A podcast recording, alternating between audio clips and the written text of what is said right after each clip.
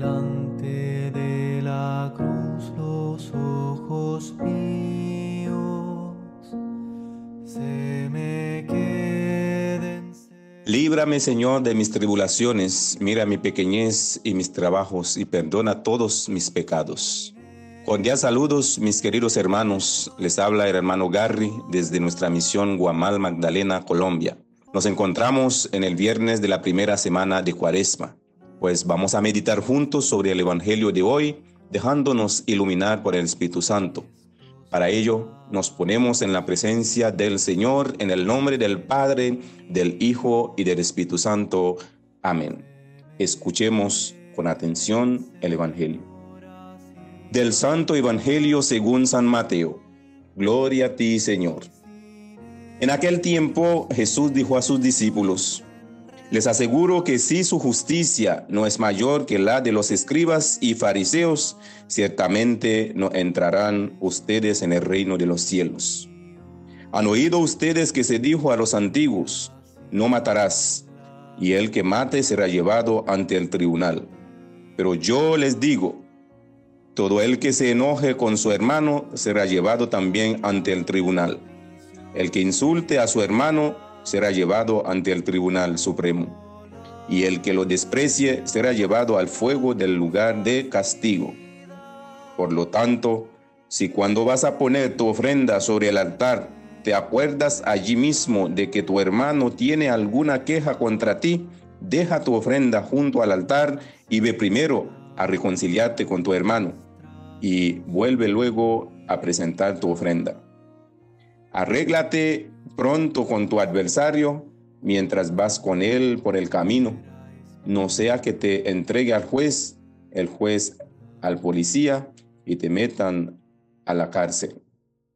Te aseguro que no saldrás de allí hasta que hayas pagado el último centavo. Palabra del Señor. Gloria a ti, Señor Jesús.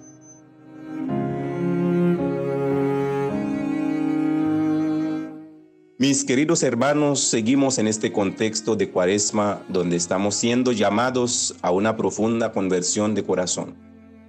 El Evangelio de hoy nos presenta un tema difícil, un tema complicado, que es la reconciliación, el perdonar a nuestros hermanos que nos ofenden cuando estamos peleados con ellos, cuando estamos irritados.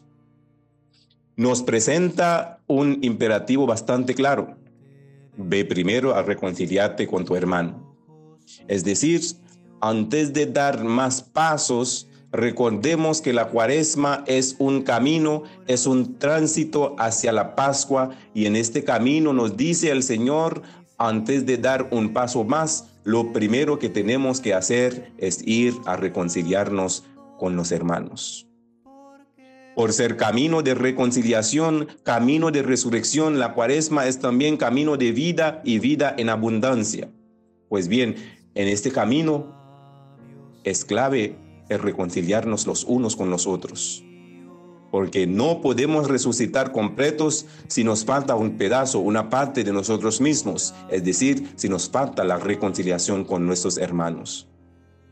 Pues sin reconciliación, sin hermandad, sin fraternidad, es imposible resucitar, es imposible la vida en abundancia.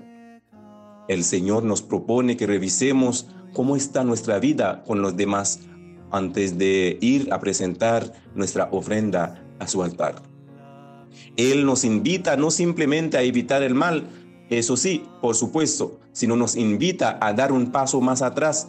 Está el tema del amor. La plenitud de la ley se da cuando logramos amar a nuestros hermanos con la gracia de Dios, con el amor que hemos recibido de Él. Mis queridos hermanos, la hermandad es un don. A esto remite Jesús, que tus límites terminan en el otro. Debes aprender que en esta vida estás llamado a respetar a tu hermano y hacer respetar a tu hermano. Hoy estamos en una sociedad sin Dios y sin el hermano. Es tan difícil que hoy existe el no te importa, llegando a ver muchas veces cómo se pelean dos personas en un lugar público y en vez de separarlos, los graban. Les sacan fotos para subirlo a, las redes.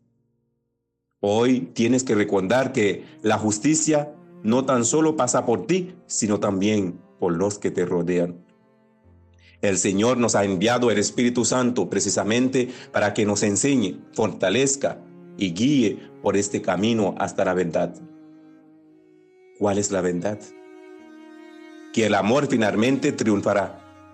Eso quiere decir que podemos estar atravesando la noche más oscura, sumidos en pobreza, prepotencia, abuso, injusticia y dolor, pero hemos de estar seguros que finalmente el amor y la paz triunfarán. Pues pidámosle a Él la gracia entonces de tener un corazón que busque siempre crecer, avanzar en este amor con Dios. Y eso se da conociéndolo más a Jesús, gastando tiempo con Él, rezando, hablando, realizando obras de caridad, teniendo en cuenta siempre la palabra de Dios, la palabra de vida, que es la que nos ayuda a crecer diariamente. Que el Señor nos bendiga en el nombre del Padre, del Hijo y del Espíritu Santo. Amén. Mucho y están fríos, y estos labios que dicen mis desvíos se me queden, Señor, así cantando.